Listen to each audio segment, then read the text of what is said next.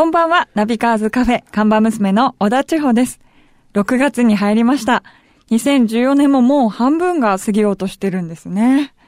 早いなぁそうだ、今日のお客さんは写真家みたいなので、私も綺麗に撮ってもらえないかな千穂ちゃんお疲れ様。お疲れ様です。そうなんだよ。今日ね、はいゲストに来てくださる予定のね、方はもう超有名写真家の方で、まああの、女性もね、たくさん撮ってるんだけども、はい。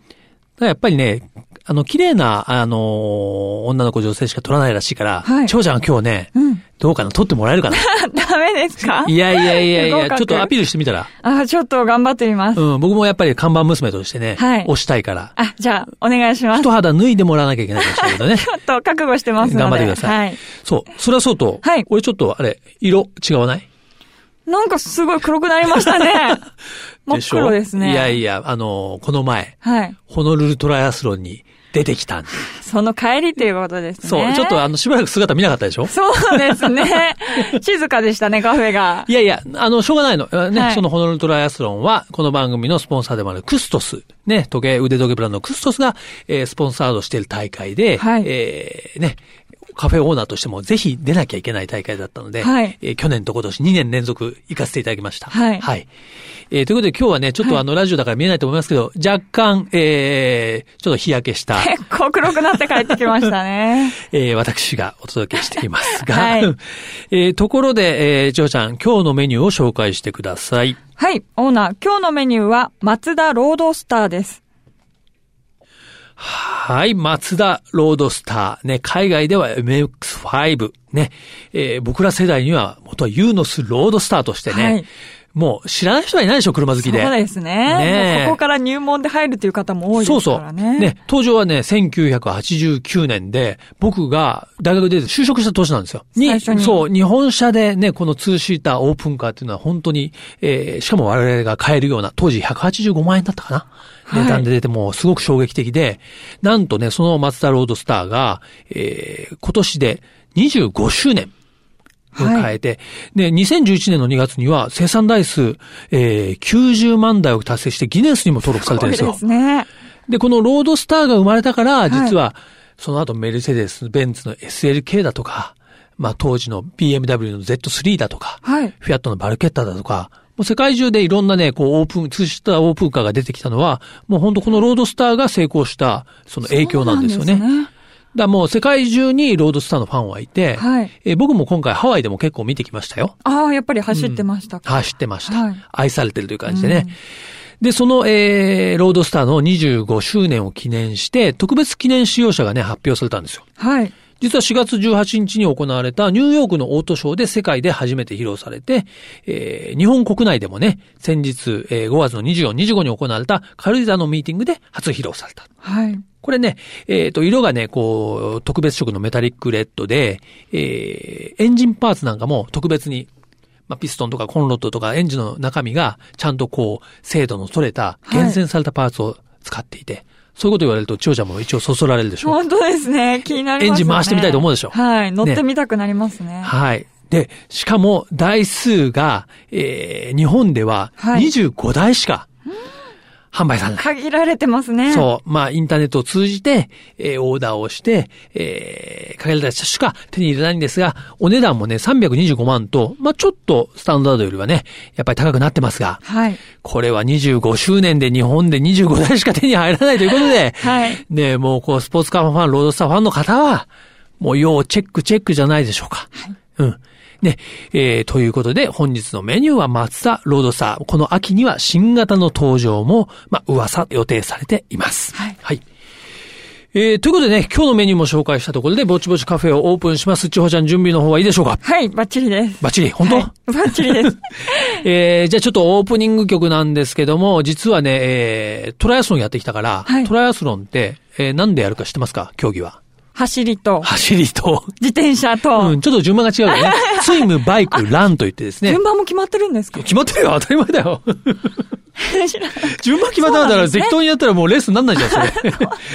泳いで、ね、えー自転車乗って、はい最後ランニングなんですけど、このランニングがきついんですよ。もうだって泳いで自転車乗ってからのランですから。最後の最後の。もう本当に今回も辛かった。で、そんな時に僕は最近やっぱり音楽を聴きながら、うんえーランニングしてるんですけど、その、すいません、勝手に川西のランニングのテーマソングを、じゃあね、はいナビカズカフェのオープニング曲で聴いてください。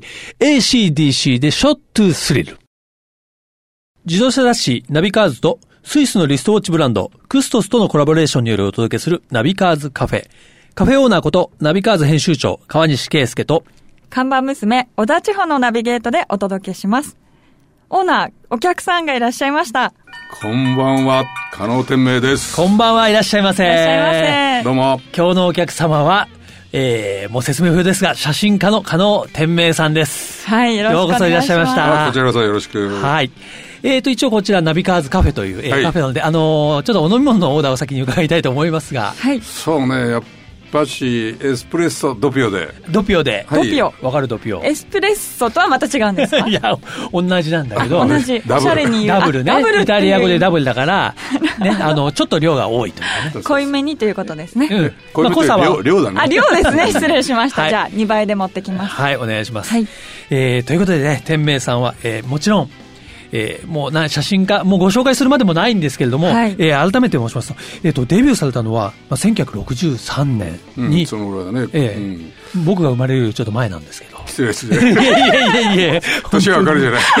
まあいい、もちろんいいけど。ね、もうその後もね、あの、はい写真家として、それからもう、写真家というか、まあ、文化人、あるいは僕からするともう本当に芸能人のような、そうですねタレントさんっていうで、もうあの、まあ、ザ・ザ天命、うん雑誌も、うんご自身の名前を冠した雑誌も作られて、もう本当に社会現象をはい。巻き起こしてらっしゃったのでね、はいそういう方なんですが、ただ、天明さん本当に車とかオートバイが大好きでらして、うんそういうことで、あの、今回いろいろね、ご挨拶をさせていただいたり、お会いする機会があったんですけども。本当好きですね。だから、一番最初？はい。最初はね、あの、21歳で仕事のあてもないのに、えその、もうだからその、助手をやってたその頃もう俺結構、その事務所でっていうか、スタジオで稼いでたのね。はい助手の中で一一番稼ぎ頭だったのよえ。。助手なのにも稼ぎがしたんですだから先生が撮らない雑な写真の注文が先生のこう顔で来たりするでしょ。なるほどその助手たちが撮るんだけど、はい。まあ俺が一番撮ってたんじゃないかな。うんだからその1960、えー何年ぐらいだろう。えーっと、うん、まあ、えー、5年、65年より前かな。うんうんいや、もっと前だ、60年代、そうす前後か。1万円のうんお小遣いですよね。だから助手ですからもらってたんだけど、100万ぐらいは稼いでたんじゃないかな。すごい。それで、21そのバットさんに、もあの、もう1万円くださいって言ったら、んそしたら、あの、ちょっとそれダメだとか言って、言ったじゃあ、あの、僕フリーになりますとか言って、もう、単に衝動的よ。どっかでだからか、でも感覚的というか、自信はあったんだろうな、やっていけるっていう。で、あれですか、早速、車なんかもこう手に入れたりしたそれでさ、親の連れ200万借りて、当時の借りて、考えてみると大金なんだよね。当時のん200万ですからでね。ハッセルブラードと、その、街歩いてたら、あれどこだったろうな、あれ半分騙されたみたいなもんなんだろうけど、セコのエメラルドグリーンの、はいその、MGA。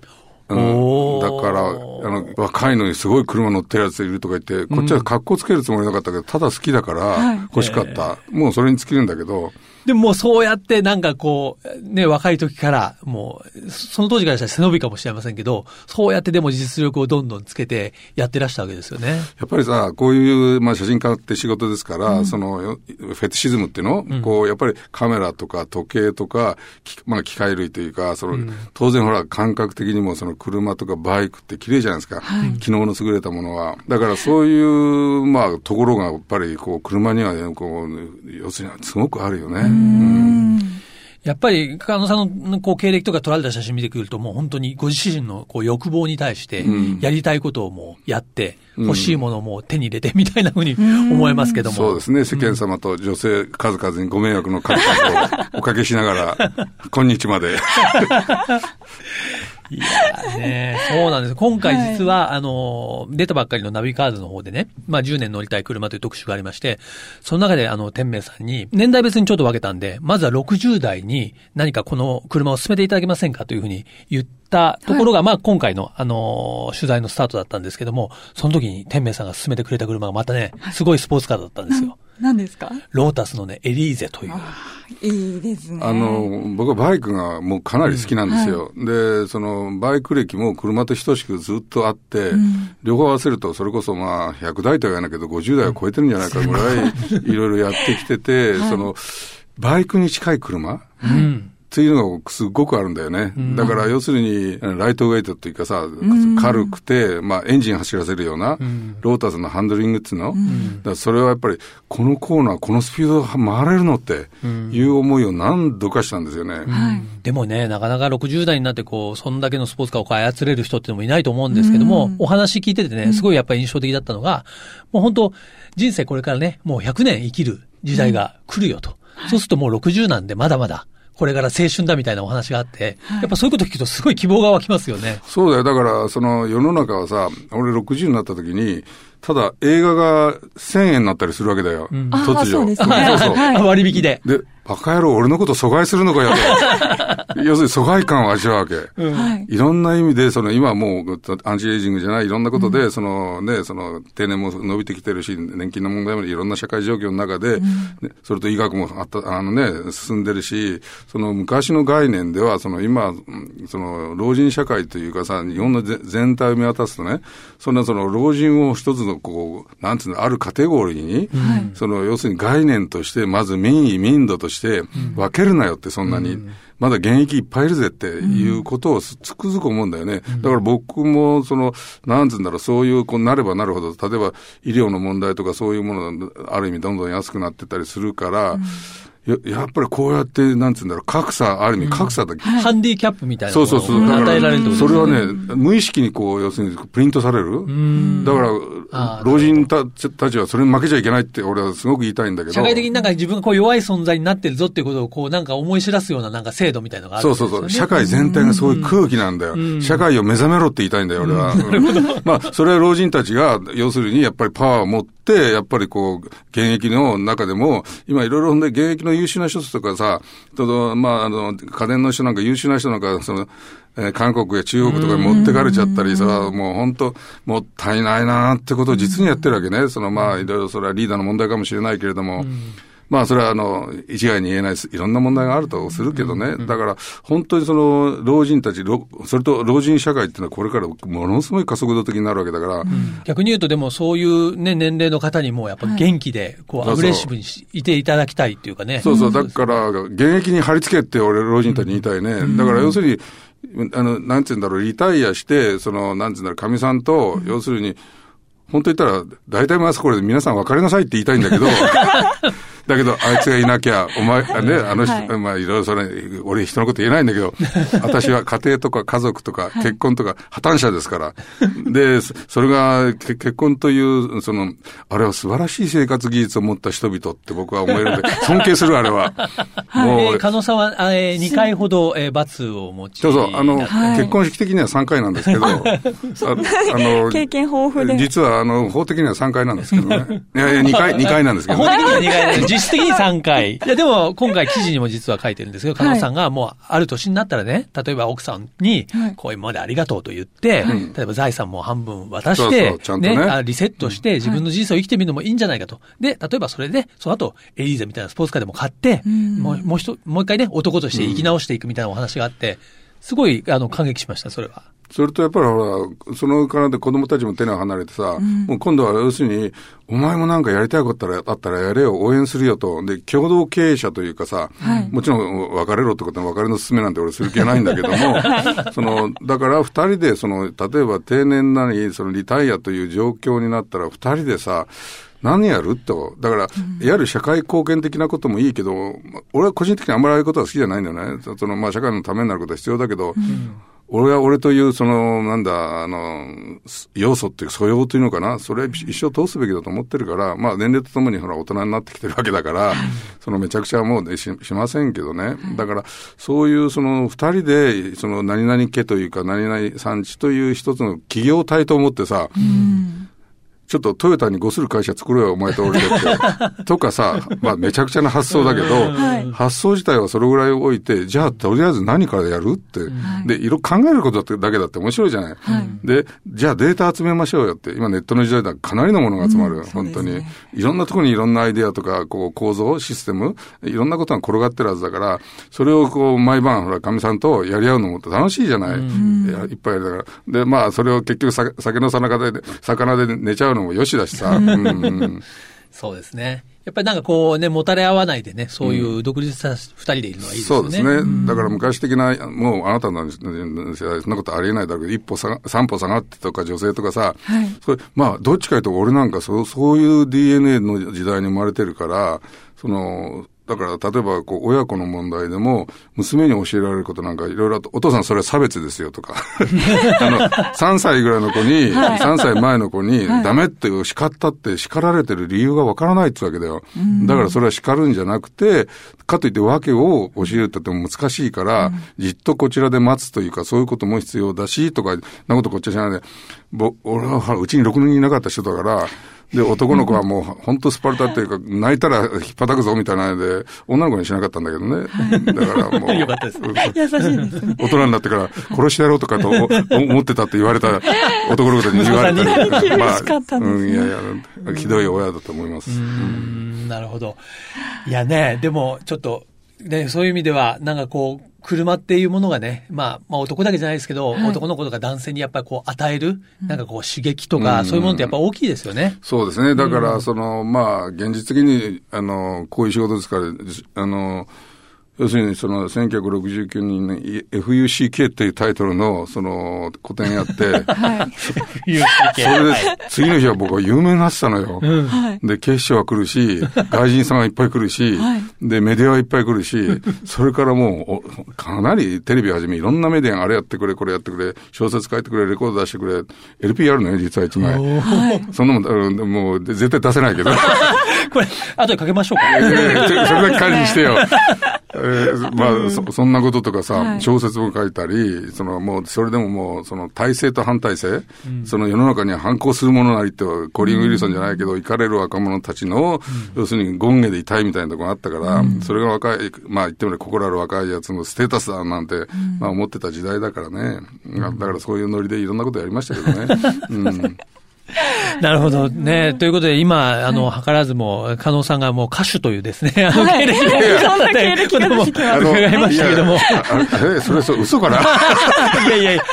もう本当、あの、先日もね、取材でテンメスのお話聞いたら、もう本当にもうお話が尽きなくて、もう面白いというか我々が聞いてね、面白かった感動する話がもういっぱい出てくるんで、多分はい3日3晩ぐらいお話を聞き続けられるんじゃないかと 思うんですが、ちょっとね、えー、今週このえー営業時間の中にお話を収まりきれないので、申し訳ありませんが、また来週もちょっと遊びに来ていただけると、あ、ええありがとうございます。はい。やらせてもらいます。ええということでね、ちょっと、はいあのー今週のちょっとお別れの曲はですね、えー、天明さんの、えーリクエストといいますかね、あの、車に乗るときに、こう、ちょっと聞かれたりする曲をちょっとお勧めいただいたところ、えーマイケル・ジャクソンの曲を一曲ね、リクエストいただいたんで、えーこれは、あのー車に乗るときにやっぱりそういう、うんノリのいい曲を。あの、もう、別にマイマイケルがめちゃくちゃ好きって言われるフはい。ァンでもないんだけど、はい。そのなんか運転してる時、ドライブしてる時に、その要するに彼のリズミカルな、こうほんでムーンウォークだなんだみんな知ってるじゃない？映像としても知ってるし、そういうのを、まあ、あのフロント見ながら運転しながら想像もするし、そのついついリズムに乗せられるし、だから眠くならないっていうのはあのマイケルの歌だ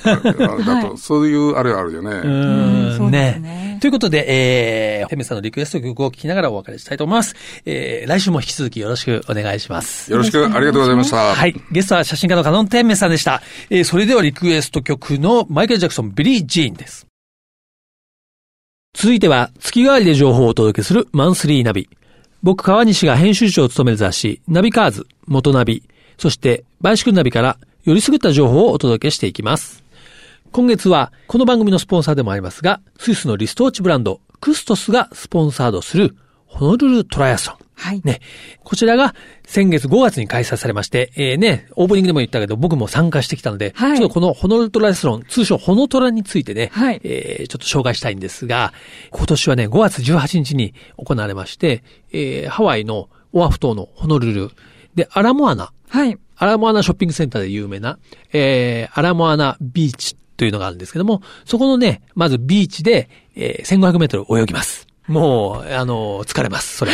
で、そっからね、えっ、と、アラモアナから、ホノルルのね、空港の方に、H1 というね、国道みたいなものがあるんです。はいそこを自転車で走って、折り返して、40キロ。はい。で、最後にそのアラモアナビーチパークという公園を10キロランニングします。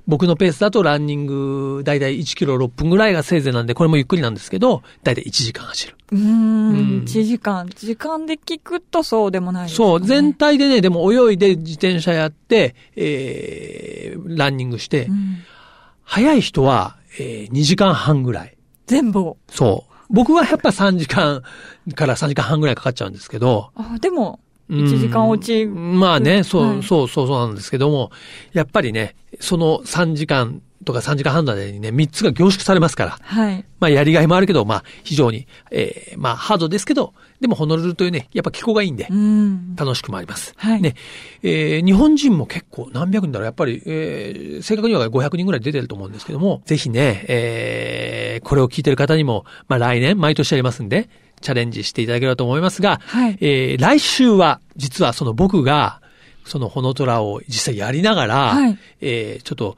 えー録音をしたんですよあ。、そんなことをしてきたんですか？そうそうあの、スイムアップして、はいえーそこからね、バイクに移るときに、はい今、スイミングが終わりましたとかいうのとか、そこ当か？ら自転車に乗りながらもやりましたよ。自転車に乗りながら、今、自転車で20キロ地点ですみたいなのもやって、はい。なんかそのライブでねあ、そのいいですね雰囲気を伝えようと思って、はいえそのおかげでタイムが2、3分伸びましたけど、それでも撮ってきましたんで、カフェのことを忘れてなかったんでええすね。忘れてませんでした。ありがとうございナビガーます。ズカフェリスナーのはい方のために、えー、撮ってまいりましたので、来週はね、その実況を聞いていただきたいと思います。クストスプレゼンツナビカーズカフェ、オーナーの川西圭介と、看板娘、小田地方でお送りしてきました。はい、今日はね、えー、写真家のもう、大御所、加納典明さんに来ていただきましたが、はい。もうなんか、ね。面白い話いっぱい聞きましたね。そうなんですよ。。なんかね、お話聞いてるうちに、もうね、最初は車の話から始まるんですけども、うん話がもうあまりにも多岐にわたりすぎて、ね、我々も本当にもう、ひたすらお話を伺うという。もういろんな話が聞けた気がします、ね。いや、でも、本当にいろんな経験をされてる、ね、うん天明さんですから、もうお話が面白いしね、もう、なんかためになるよね。本当ですね。なんかこう、男の中の男っていう感じ いやいやがほんとほんとしますうね。ん。でも僕が思ったのには、はいちょっと被写体としてね、千代ちゃんに全然、あれだね、触手が動いてなかったね。違うかな。あれ不合抑えてた格のかなですかね。いやいや。